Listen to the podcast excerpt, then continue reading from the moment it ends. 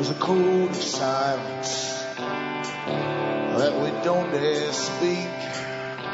There's a wall between us and a river so deep. We keep pretending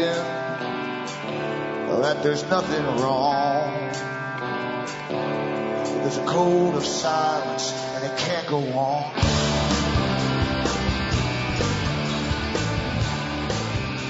Hi folks, I'm Alan Watt and this is Cutting Through the Matrix on the 26th of November 2012. For newcomers, as always, I suggest you make good use of the website cuttingthroughthematrix.com. There's uh, hundreds and hundreds of audios for free download where I go through the system you're born into, the one that the media doesn't tell you about.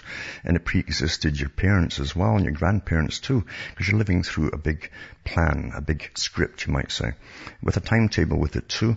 And you can go back 100 odd years or more and can find lots of details if you go through uh, the website, as I say, because I talk about the books written by lots of the big players down through the years who sat on international boards and they published their own books on psychology, on uh, sociology and how they bring the world into this, this new global society. Vastly different world though. A world where they destroy all that was to bring in the new. Just like master builders, you see. You destroy what was there before. So they demolished basically over time uh, the, uh, the normal things that used to fight against them this, this fascist kind of banker system. And that was the family units and the local natural communities, not the fake ones they're putting in today. And uh, everything's been destroyed. They separated, they even created the word teenager, in fact, to separate the generations and taught them not to listen to the older people. This is all part of the communist strategy which the big bankers financed as well. So you're living through the end times of this part of it as they go into the next phase for the great transition. And this is the century of change, as they call it. That's why Obama ran on change is good. He didn't tell the schmucks what kind of change he meant. And didn't bother to ask them either. So you're living through the big, massive changes on the go, where your, your living standard just goes down, really, really way down, and you will be part of a really crowded community as they get people off the rural areas and corporate farms only will be allowed into the outer, outer areas and you will also uh, have to basically live in a communal style uh, society uh, and austerity. It's, it's, very, very simple.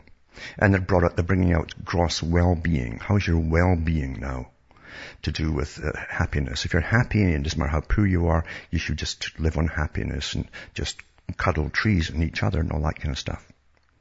So remember too, you're the audience that bring me to you. You can keep me going by buying the books and discs at cuttingthroughthematrix.com. And from the US to Canada, remember you can still use personal checks to Canada. You can still use international postal money orders from your post office to Canada. You can send cash or you can use PayPal. And across the world, Western Union and MoneyGram and PayPal once again. And remember, straight donations are awfully, awfully welcome because I don't get cash from sponsors or, or, advertisers or anything like that. So I don't sell anything else apart from my books at cuttingthroughthematrix.com. And as I say too, it's hard for most folk when you're born into a system uh, where no one warns you about it at the very beginning. If anything, your parents indoctrinate you with their indoctrination of what they think is reality and your school takes over. Television too, of course, is a big thing to do with it. And you're indoctrinated for the changes that you're going to expect to, to adjust yourself for throughout your own life. Each generation is minutely controlled. Actually, it's down to every two or three years they adjust it. It's, it's that much. Right from kindergarten onwards for the changes that are all planned out there, you see. So uh, there's nothing new under the sun except the fact most folk don't know what's really happening. But the techniques are very, very old. They've worked before and with neuroscientists and behaviorists and all kinds of ists and osts working uh, with the, the, big boys at the top. They, they, really have got a complete grip on society of the world and they're standardizing the society across the planet. If you notice, uh, there's to be no more uh, individual nations and even cultures eventually all have to end up like the same type, standardized, stupefied and dysfunctional. Back with more after this break.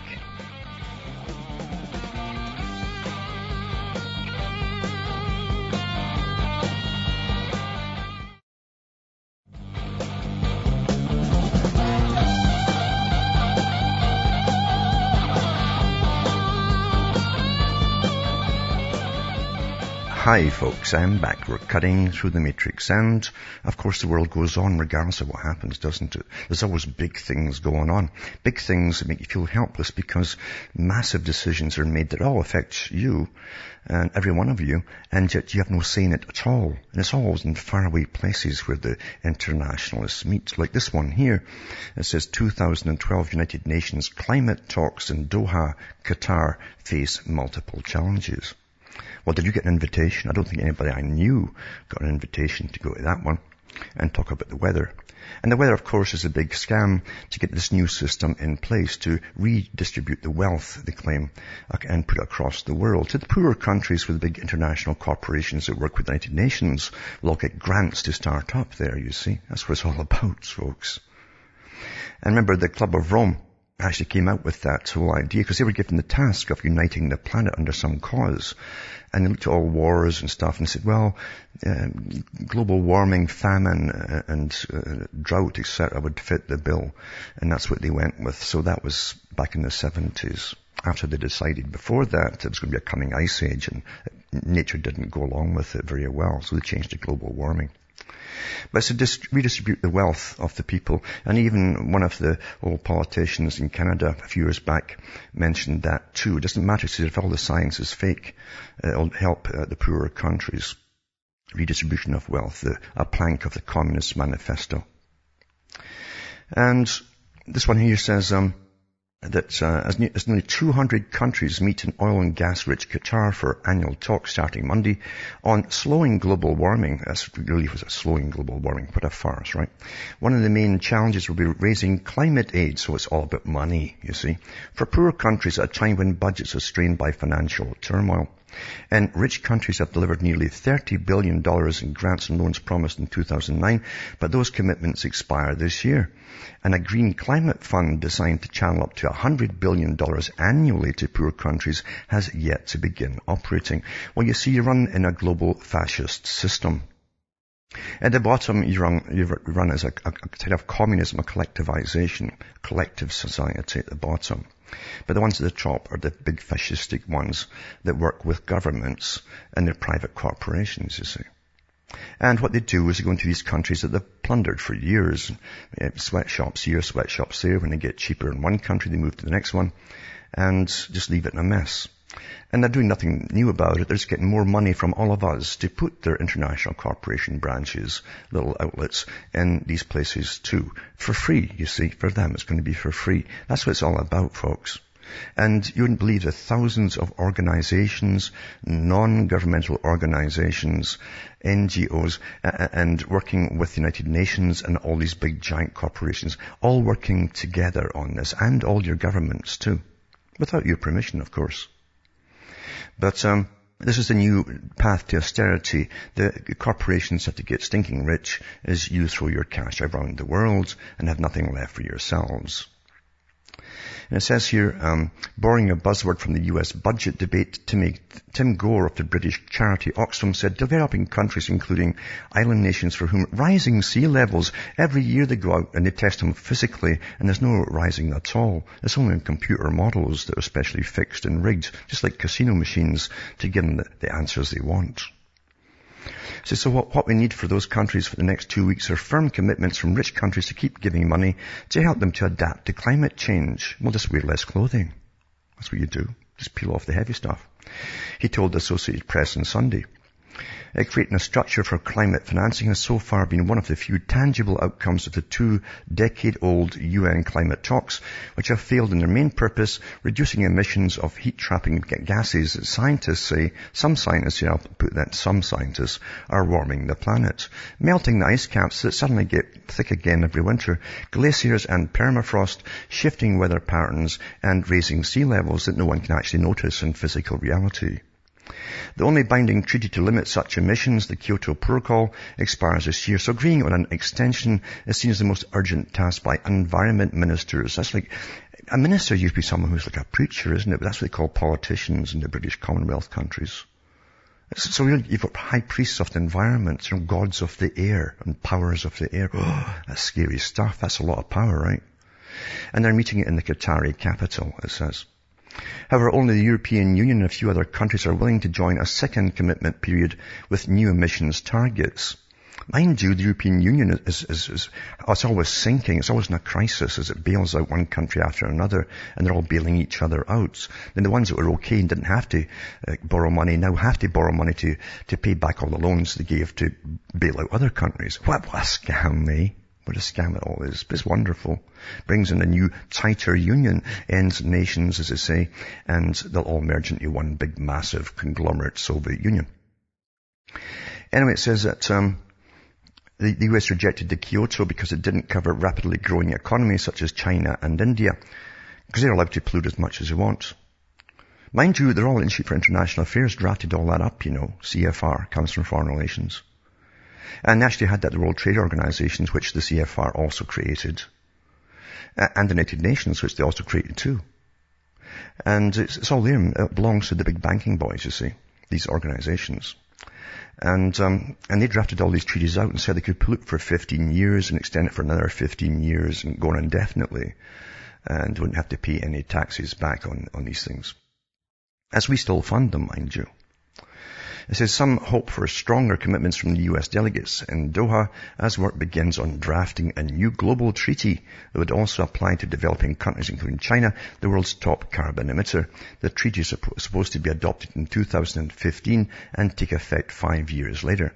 Climate financing is a side issue, but a controversial one that often deepens the rich-poor divide that's hampered the United Nations climate talks since the launch in 1992. Critics of the United Nations process see the climate negotiations as a cover for attempts to redistribute wealth. Well, they've all said that's what it is. But it's not to the people. As I say, it's to the branches of the big international corporations that are in bed with United Nations. You see? Says, uh, Runge Metzger says the EU is prepared to continue supporting poor nations in converting to cleaner energy sources and adapting to a shifting climate despite the debt crisis rolling Europe. But it couldn't promise the EU would present any new pledges in Doha and said developing countries must present detailed bankable programs before they can expect any money. Sometimes developing countries seem to be saying, okay, give us a blank check. He told the AP. Well, actually, they do, because there's enough corrupt people everywhere on the planet who will do awfully well off it too. And sell their own people out on the, on the process. Climate aid activists, because we have all, all these NGO activists, you see, all paid by the foundations, full-time armies of them, paid by these trillion dollar foundations. They're the bankers' fronts, of course. And they're, they're saying that many developing countries have already indicated what type of programs and projects need funding. They need financial and technical support from the EU and others, yet they continue to promise jam tomorrow whilst millions suffer today, said Meena Raman of the Third World Network. They're all non-profit groups, but you know, actually some of the salaries in these non-profit groups are up half a million or a million dollars for the top uh, person. Not bad for a charity. Countries agreed in Copenhagen in 2009 to set up the Green Climate Fund with the aim of raising 100 billion annually by 2020. They also pledged to raise 30 billion dollars in fast start climate financing by 2012. While that short-term goal has nearly been met by countries including the EU, Japan, Australia and the US, Oxfam estimates that only one third of it was, was new money. The rest was previously pledged aid money repackaged as climate financing. Oxfam also found that more than half of the financing was in the form of loans rather than grants. See, they always, they all want free grants, you see, like presents to start up the companies. And that financing levels are set to fall in 2013 as rich companies rein in aid budgets amid debt problems and financial instability. Well, no kidding. Eh? No kidding. And but it's all a joke, you see, because it's a big, big alternate agenda going on under all these different covers. The new corporate world remembers a feudal system. And Quigley himself from the Council on Foreign Relations said so. He was their, their historian. They have their own version of history because they're behind most of the wars and all the changes that are happening right now. They can't tell you until it's all complete. And they'll tell you 50 years afterwards and you won't really care about them. But they're behind it, and he said that the new feudal system, and in it he said the CEOs of international corporations will be the new feudal overlords. And speaking of feudal overlords, here's another website too. and it's um it's quite interesting. It's from you heard of this one. The, see, all all the big wigs have gone into this, and there's even university courses teaching the sharks how to make more cash off every country to do with global responsibility and social responsibility for corporations. This one's called Corporate Social Responsibility Newswire. Sounds wonderfully corporate social responsibility newswire. And it says, will Myanmar, that's old uh, Burma, repeat the mistakes of global capitalism or can it chart an approach better balanced with human and environmental needs, it says. And it says, um, Myanmar, formerly Burma, is filling my geopolitical CSR radar screen. President Obama just came back from the first ever trip by a U.S. head of state to the country where he met with both, both Aung San Suu Kyi and Myanmar's reform-minded President Thein Sein. It says in September in his debut United Nations speech, President Sein made a media splash talking about democratic reforms that, in his own words, says could never be reversed. He topped it by praising Aung San Suu Kyi, whom his country held under house arrest for more than a decade. But then he goes into, this, art, this author goes into meeting a particular writer who is all for this stuff, who pushes this kind of stuff and probably is really in the know on who gets what grants and probably quite a word in for you if you, if you, you know, kick a few bucks back. It says this time it was a meeting where Joe Stiglitz encouraged the opportunity to get it right in Myanmar's emerging policy infrastructure. It says, um, he's got a new book out called The Price of Inequality. It sounds like it's really for all the people, isn't it? It's got to be for the people. But then goes on, where's he meeting? He's meeting at the United Nations Millennium Hotel with the chair, uh, John Ruggie and the Institute for Human Rights and Business. Human Rights and Business Development. Back with more after this.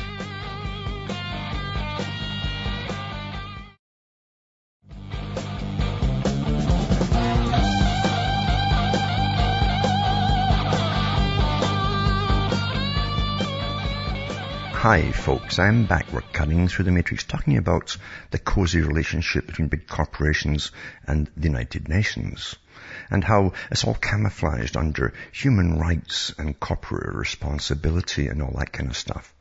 As they put their hands out for your cash for the big corporations to go into third world countries. It doesn't cost them a penny at the end of it.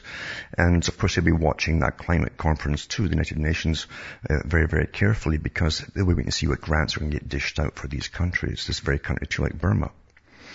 Anyway, he's talking, this, this author's talking about meeting uh, the Human Rights and Business Group at the United Nations Millennium Hotel. And they have a, a love in there, you see. And it says, um, who else was there? It says, when I asked Joe to describe the hallmarks of socially responsible companies, listen to this, he pointed to several, several of his fellow panelists who included representatives from General Electric and Coca-Cola and what they just described uh, they're currently doing in Myanmar. What's surprise, they're doing very, uh, what's the surprise is they're doing, they're being very careful, it says. Well, what they mean by that, they're waiting to see what the cash grants are going to come out of this, this meeting at Qatar. That's what it is. Doesn't say that's here, but that's what it is.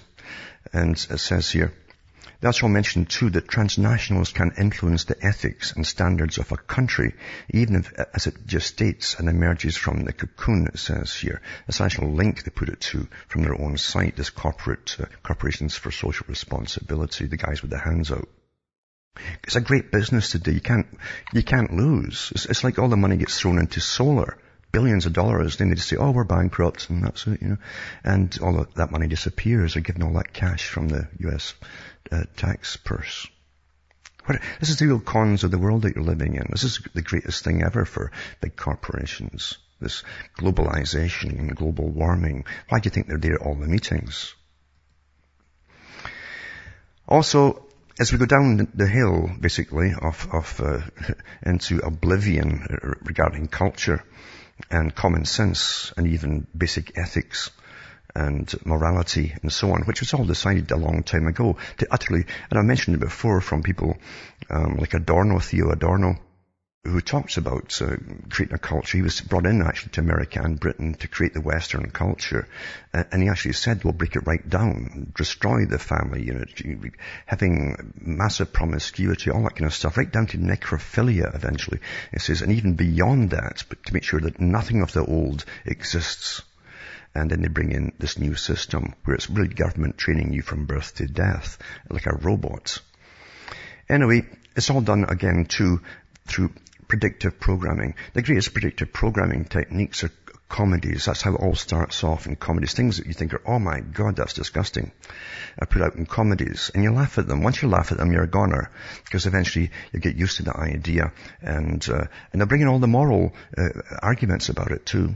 And you sit there and you don't know it. You're getting guided to the conclusion. Their conclusion, you see.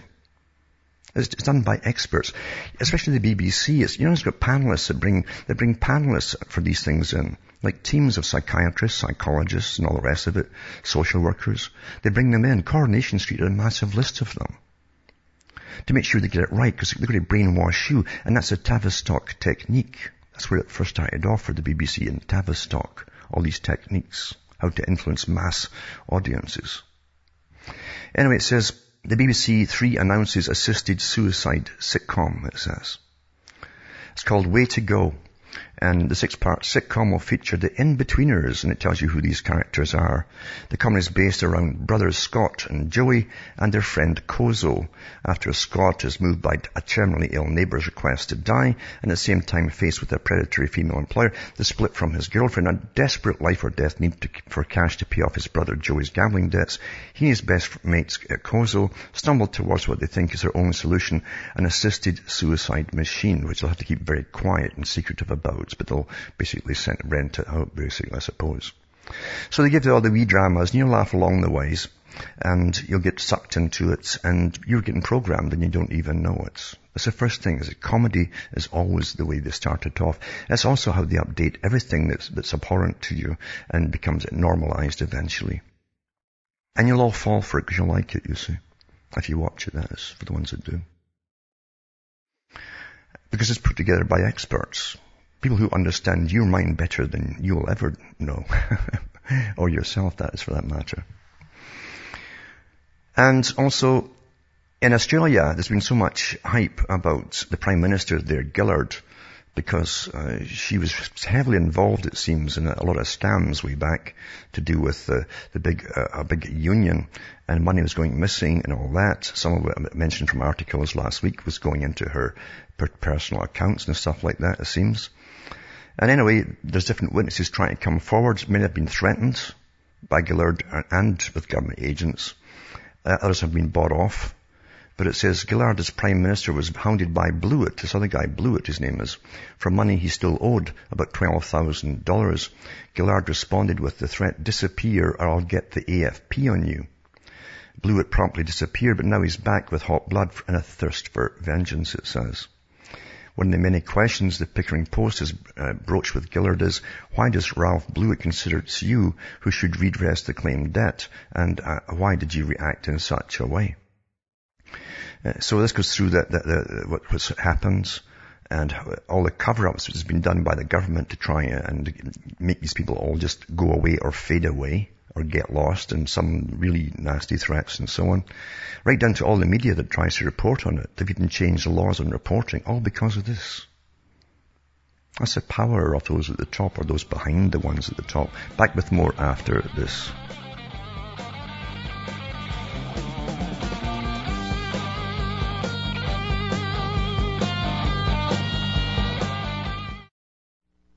You're listening to the Republic Broadcasting Network because you can handle the truth.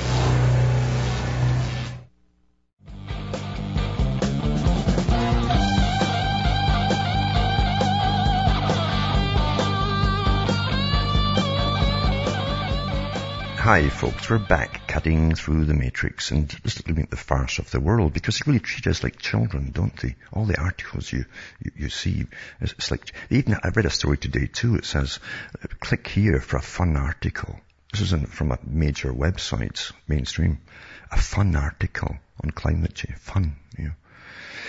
So anyway, it's interesting about the central banking system. Carroll Quigley went through it and said these central banking systems are privately owned really, come under an umbrella. They're all connected together. They're under an umbrella of the Bank for International Settlements in Switzerland. And uh, eventually, of course, um, they amalgamate even these central banks down the road as they amalgamate countries into continents, and so, like Europe and North America and South America too, the way it's going. But uh, this was planned uh, a hundred years ago.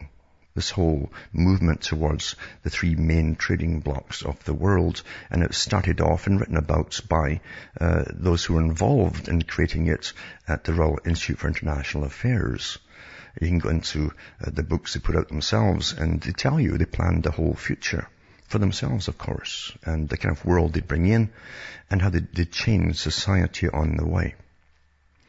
But in central banking, it's interesting is they, they can move um, guys from one country, their heads of banks, into another country uh, uh, to run their banking system.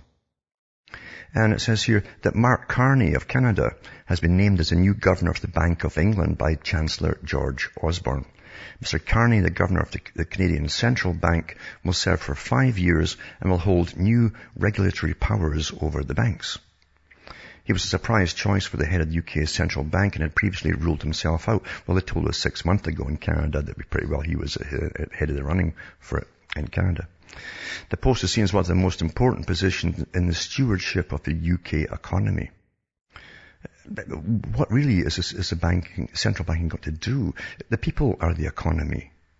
Small business used to be the economy. Not the guys. It's true these guys at the top are the guys who run and own governments. Because governments must go with them cap in hand every year, and sometimes quite a few times a year, to ask for more cash. Anyway, the current governor, Sir Mervyn King, steps down from his post next June. And uh, Sir Mervyn said Mr. Carney represents a new generation of leadership for the Bank of England. And it's true because he, again, is Goldman Sachs. Carney was trained by Goldman Sachs. As pretty well everybody across the world is now, if you're anybody at all. You have to belong to that one group. This is what you get in democracies. Now, climate ugliness goes nuclear, it says, and this is from Watts Up With That. It says, um, skeptics are, climate skeptics are equated to pedophiles. And Robyn Williams, ABC, uh, Time to Protest, it says. Uh, the comments by Williams are far worse than what Alan Jones said in October that created a national storm. And it says, uh, this morning on the science show, Robyn Williams equates skeptics to pedophiles, people pushing asbestos and drug pushers. See, when they, when they have nothing to fight back with, with facts, they always smear you. This is the old commie tactic, actually. But it's the same people who are running the other side for it, for, for the big corporations, for those who haven't quite clued in on how it really works. Same people. Williams starts the show by framing Republicans and skeptics as liars, and it says new scientists complain about the gross, gross distortions and barefaced lying politicians come out with. He goes on to make the most blatant, baseless and outrageous insults by quoting skeptics to people who promote pedophilia, asbestos and drugs. So I'll put that up tonight as well for those who care to go through it. But it won't matter. It won't matter, as I say, if the great God himself comes down, as I say, and, and says it's all nonsense. Uh, they'd have to eliminate him because this is the plan. These big boys at the top that plan the world and the future of the world get together, uh, they never change their plans. It doesn't matter how ridiculous a thing will sound at the beginning. Like, like forcing well-being, that the idea of well-being onto you as they make you poor. It sounds crazy, but they're doing it all over the world. They are doing it. They've got all the, the, and you're paying for it all, by the way, through your tax money, as they give them to NGO groups that come around your areas and, and question you on your well-being and show you ways to be happier with the circumstances of poverty you're living in. And even train you to, to get ready for the worst uh, uh, situation you're going to be in when they're finished plundering you. And here's a, an article too in democracy, right? You see, we're, we're going so far into what people think is the left, actually, because they use the left and the right. It's all one. It's all one. The, the dialectic has to, it can only work through oppositions. That's what dialectic is. You get an opposition to what is stayed and standard. And then you get the conflict going, and out of it you get the synthesis. And out of that, you, you, you, you guide it to the synthesis, in fact which is the, what you wanted in the first place. But if you, didn't have a, an antagonist to begin with, an opposition of any kind, nothing would happen. You'd probably stay pretty healthy uh, and uh, you'd live longer, you'd be happier, you wouldn't have all these international worries about nonsense and climate change and, uh, and being plundered by banks to bail out Europe and plundered by your governments to, to, to throw money across the planet to third world countries that goes to corporations. Anyway, Council defends taking the foster children away from United Kingdom Independence Party members. That's how bad it's got. You know, didn't even do this in the, in the Soviet Union. So a council has refused to back down over its decision to remove three children from their foster parents because their membership of the UK Independence Party meant that they supported racist policies. That's how far it's gone, eh? The husband and wife who've been fostering for nearly seven years said they were made to feel like criminals when a social work told, worker told them their views on immigration made them unsuitable carers decision by Rotherham uh, Metropolitan Borough Council has provoked a widespread criticism, with campaigners representing foster parents describing the decision as ridiculous and warning that it could deter other prospective foster parents from volunteering. But Joyce Thacker, the Council's Director of Children and Young People's Services, remember what Lenin said? He says, all start up, up as voluntary agencies, all these things in the West. Even police services were police services. And then he says they'll end up being authorities over the people. Just like health service turns into health authorities. It's all planned that way. He knew. Anyway, it says, um, this is what the woman says today, said that the three ethnic minority children had been placed with the couple as an emergency and the arrangement was never going to be long term. She told BBC Radio 4's Today programme, we always try to place children in a sensible cultural placement. These children are not UK children, and we were not aware of the foster parents having strong political views. What's, what's strong political views? I think, aren't they all strong political views in all parties? There are some strong uh, views in the UKIP party, and we have to think of the future of the children, she said. Also, the facts of the matter is we have to look at the children's culture and ethnic needs. The children have been in care proceedings before, and the judge has previously criticised us for not looking after the children's culture and ethnic needs, and we have to really take that into consideration with the placement that we're in. As for the specific problem was with the couple being UKIP members, Mrs. Thacker told BBC, we have to think about the clear statements on ending multiculturalism, for example. These children are from EU migrant backgrounds and UKIP has very clear statements on ending multiculturalism, not having that going forward, and I have to think about how sensitive I am being to those children. She said that there was no issue about the quality of care the couple provided and said she would cooperate with any investigation. So this is where you, you got today, where you'll be awfully careful to, to dissuade you, and, and that's it, you know, because you actually vote for a particular party.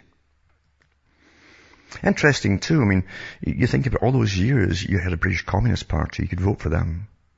The communists vowed to overthrow all existing forms of governments. All of them. And they all had an example of the Soviet system when the Bolsheviks took over. Millions and millions were slaughtered. But they were allowed to vote. That was okay. And by the way, you'll never see Hollywood putting out an anti-communist movie. Doesn't happen. It's always anti-Hitler, but, but communism, for some reason, they killed millions and millions. Communism somehow was okay. Hmm. End of the doctor's surgery. General practitioner visits are to be replaced by Skype consultations in a bid to save the National Health Service three billion pounds. Remember what I've said before? That uh, it was uh, the Rand Corporation that was consulted and paid to do a, an investigation into what kind of system Obamacare should have, and they gave the report to Obama. And I have it here from the Rand Corporation. They said they were copying Britain. So now you, you know what your Obama phone is for. You ain't going to see a doctor, you can just phone them, I guess, and you get a little picture. You probably, it'll be, it'll be like idiocracy where you have to point to the knee or something, you know and it's, it's all red looking, sharp, I mean sharp pain, things like that. Uh, it doesn't matter. See, we're all at the bottom. We're just cattle at the bottom. This is um, technological revolution. Health Secretary Jeremy Hunt believes plans to conduct doctors' appointments via Skype or over the phone will save the National Health Service three billion pounds and says plans to replace face-to-face doctors of surgery appointments with treatment over the phone or via computer. Weblink will put lives at risk, ministers and campaigners have warned. The new system of virtual clinics favoured by Health Secretary Jeremy Hunt could spell the end of traditional doctors' surgeries with appointments conducted on iPads and Skype and test results delivered by text messages. Well, they already have all your medical history now. There's no such thing as privacy. The Sunday Express reported that NHS bosses are importing the idea from India and believe, so you're now equated with India, and believes the changes would cut 2.9 billion pounds almost immediately, a good chunk of the 20 billion pounds of the National Health Service must save to fill its funding gap. The, uh, this, the cons that they've played with the National Health Service uh, has just been astounding over the years. Astounding, the cons. It says, however, critics say the plans would create a two-tier health system where those who are less technologically able, particularly elderly, would be left behind and the trust between doctor and patient eroded. Don't worry, they'll come round with a van and they'll give you the euthanasia pill after they've watched that comedy I was talking about. The ideas were outlined by Health Minister Dan Poulter last week and are contained in the Department of Health report called Digital First. Was supplying community nurses with iPads in rural areas and making more use of Skype video uh, calling between GPs and patients. Health assessments would be completed online and augmented with video calls. So they've got mobile phone apps. No, it's going to make all these darned machines uh, essential with anybody who's got any medical problems at all. And that's always been the plan, of course, too. Also, uh, uh the US Navy apparently has already got some of this virtual doctors uh, uh, applications working, and they're expanding it. Apparently, I'll put one up too. And this article is quite amazing. You, you know, I, I, people have nothing left uh, as far as testosterone goes, I think. And, and I really mean that too. They're becoming sterile. And, and they've definitely had an amazing amount of inoculations that uh, have been rather nasty for their brains. And after maybe watching so much television that's a science in itself to, to brainwash you, it's been awfully effective. But they never, they never stand up together and say that's enough. And, and kick all the control freaks that are multiplying like cancerous tumors out of office. It says hard up father who moved his family into caravans, that's like a little trailer, because they couldn't afford the rent, is jailed after he refused to remove them from a picturesque village. So, is a prick, it says, Pryke, 47 and his wife Gwen, 48, moved into tents on their field in the picturesque village of Dedham, Essex, when their business went bust. The couple and their three teenage children turned to the council for help, but said they were only offered a flat that was too small, apartment too small. So they pitched a campsite in a field that has been in their family for 300 years. But Colchester Borough Council say they cannot stay there without planning permission, which they cannot get, meaning they're not going to give it to them. Mr. Pryke has been jailed for four months after refusing to move. Huh? So, it says, but despite the fact that the two acre plot has been in their family for 300 years, the, the council chiefs told them they would still need planning permission even to set up a camp, even put a tent up. The couple and the three children turned to the council for help and so on. But as I say, they were just offered a tiny little apartment that they couldn't all fit in. So that's where it goes. That's Great Britain for you. It's great for some, but for most it's not so great after all. And um, it just shows you that down the tubes. Where's all the people getting around them and, and, and just storming these control freaks that sit in their offices with their big, you know, fat fingers and their fat chins and multiple chins. And, and it's, it's like, it's worse beyond this. We are super Soviet now, you understand. The New World Order is way beyond what the Soviets planned. We are the next stage, the more perfected form of the Soviet system. The Soviet system was supposed to go into a different system through different stages. And eventually, the, the, the, dictatorship was only to last for about 70 years, which it did, by the way. And then it would merge with the West. It would be neither quite capitalist nor, nor communist. It would be a form of socialism. Socialism is fascism. Corporations working with their governments and masses of government agencies monitoring every single one of you, including your children, and, and all the experts coming in and say, well, your, your child needs special drugs, and, or your child uh, uh, is suffering from this, that, or the other, other. We have to take care of them. Or you voted for the wrong party, where you take the children away. It's all here, folks. And I'm telling you, if you don't stop it now, it just gets worse and worse and worse. And I really mean that. I really, really mean that. That's the history. That's history. You're doomed to repeat it if you don't know it. And we're at the stage now where you get fired if you don't take the flu shots. TriHealth fires 150 employees for not taking their flu shots. And it says the TriHealth offered all of its 10,800 employees free flu shots. Employees had a month to get the shot. The deadline was November 16th. Employees who didn't get the shot were terminated Wednesday, a company spokesperson said. It says employees who are terminated can appeal to be reinstated after receiving the shot. So you, you still have to get it, or they might take you in then if you're on your knees. Yeah. So that's what it's coming to. This is the free world that you're living in today as corporations like uh, those who create vaccines are lobbying governments all the time to get 10-year contracts for flu shots. Do you imagine what kind of business, if you're a small business, any kind of business, guaranteed an income for 10 years off just one sale? Massive, just guaranteed. And most of the cash paid up front. And the government will make sure that, that everybody must use your products. Oh yeah, they'll all be, we'll tell them they'll all got to get the shot.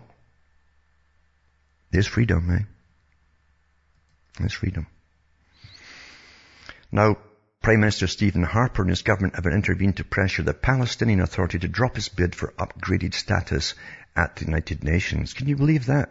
You know, lovely little Canada under pristine snow. You know, always standing up for the little guy. At least in propaganda campaigns, it seems like that. And they go forward and intervene to put pressure to pressure the Palestinian Authority to stop trying to get United Nations status. And it says, further cementing Canada's transition into one of Israel's firmest allies. Back with more after this.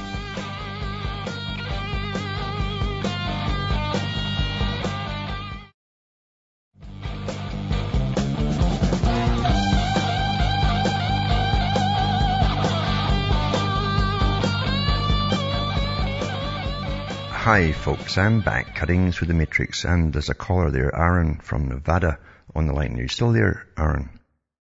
Yes, Alan. Uh, all we need is closer ties. Everything will be okay.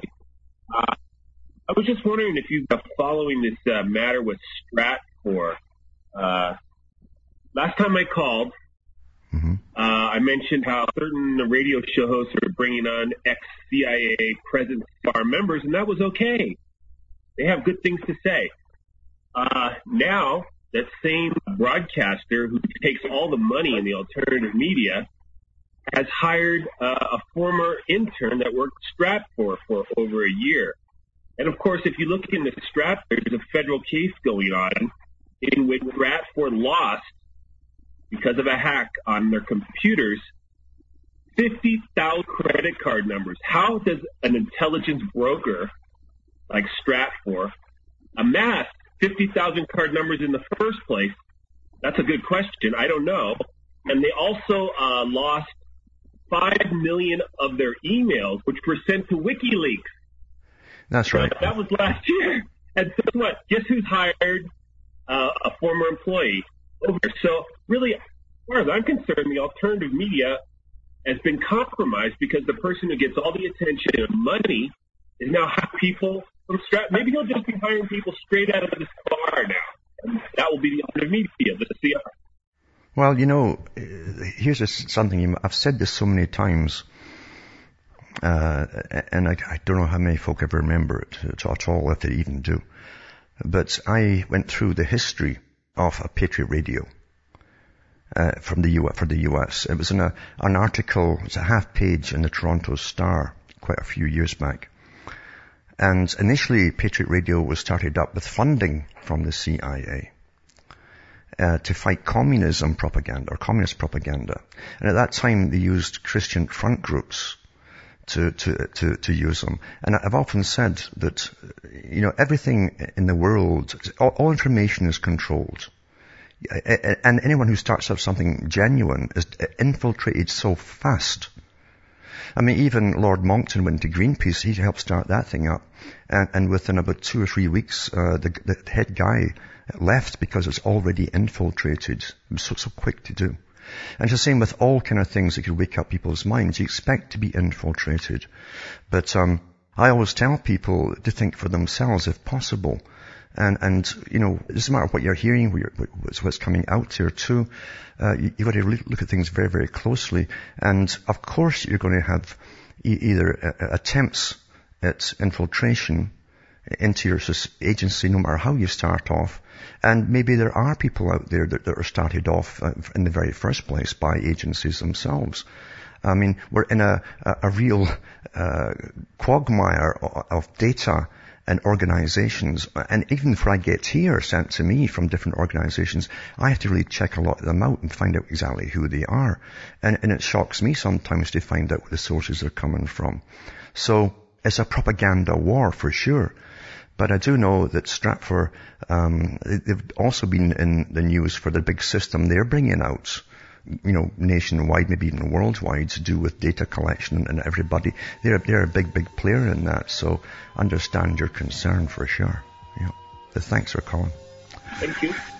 And from Hamish myself Ontario, Canada, it's good night. So may your God or your gods go with you.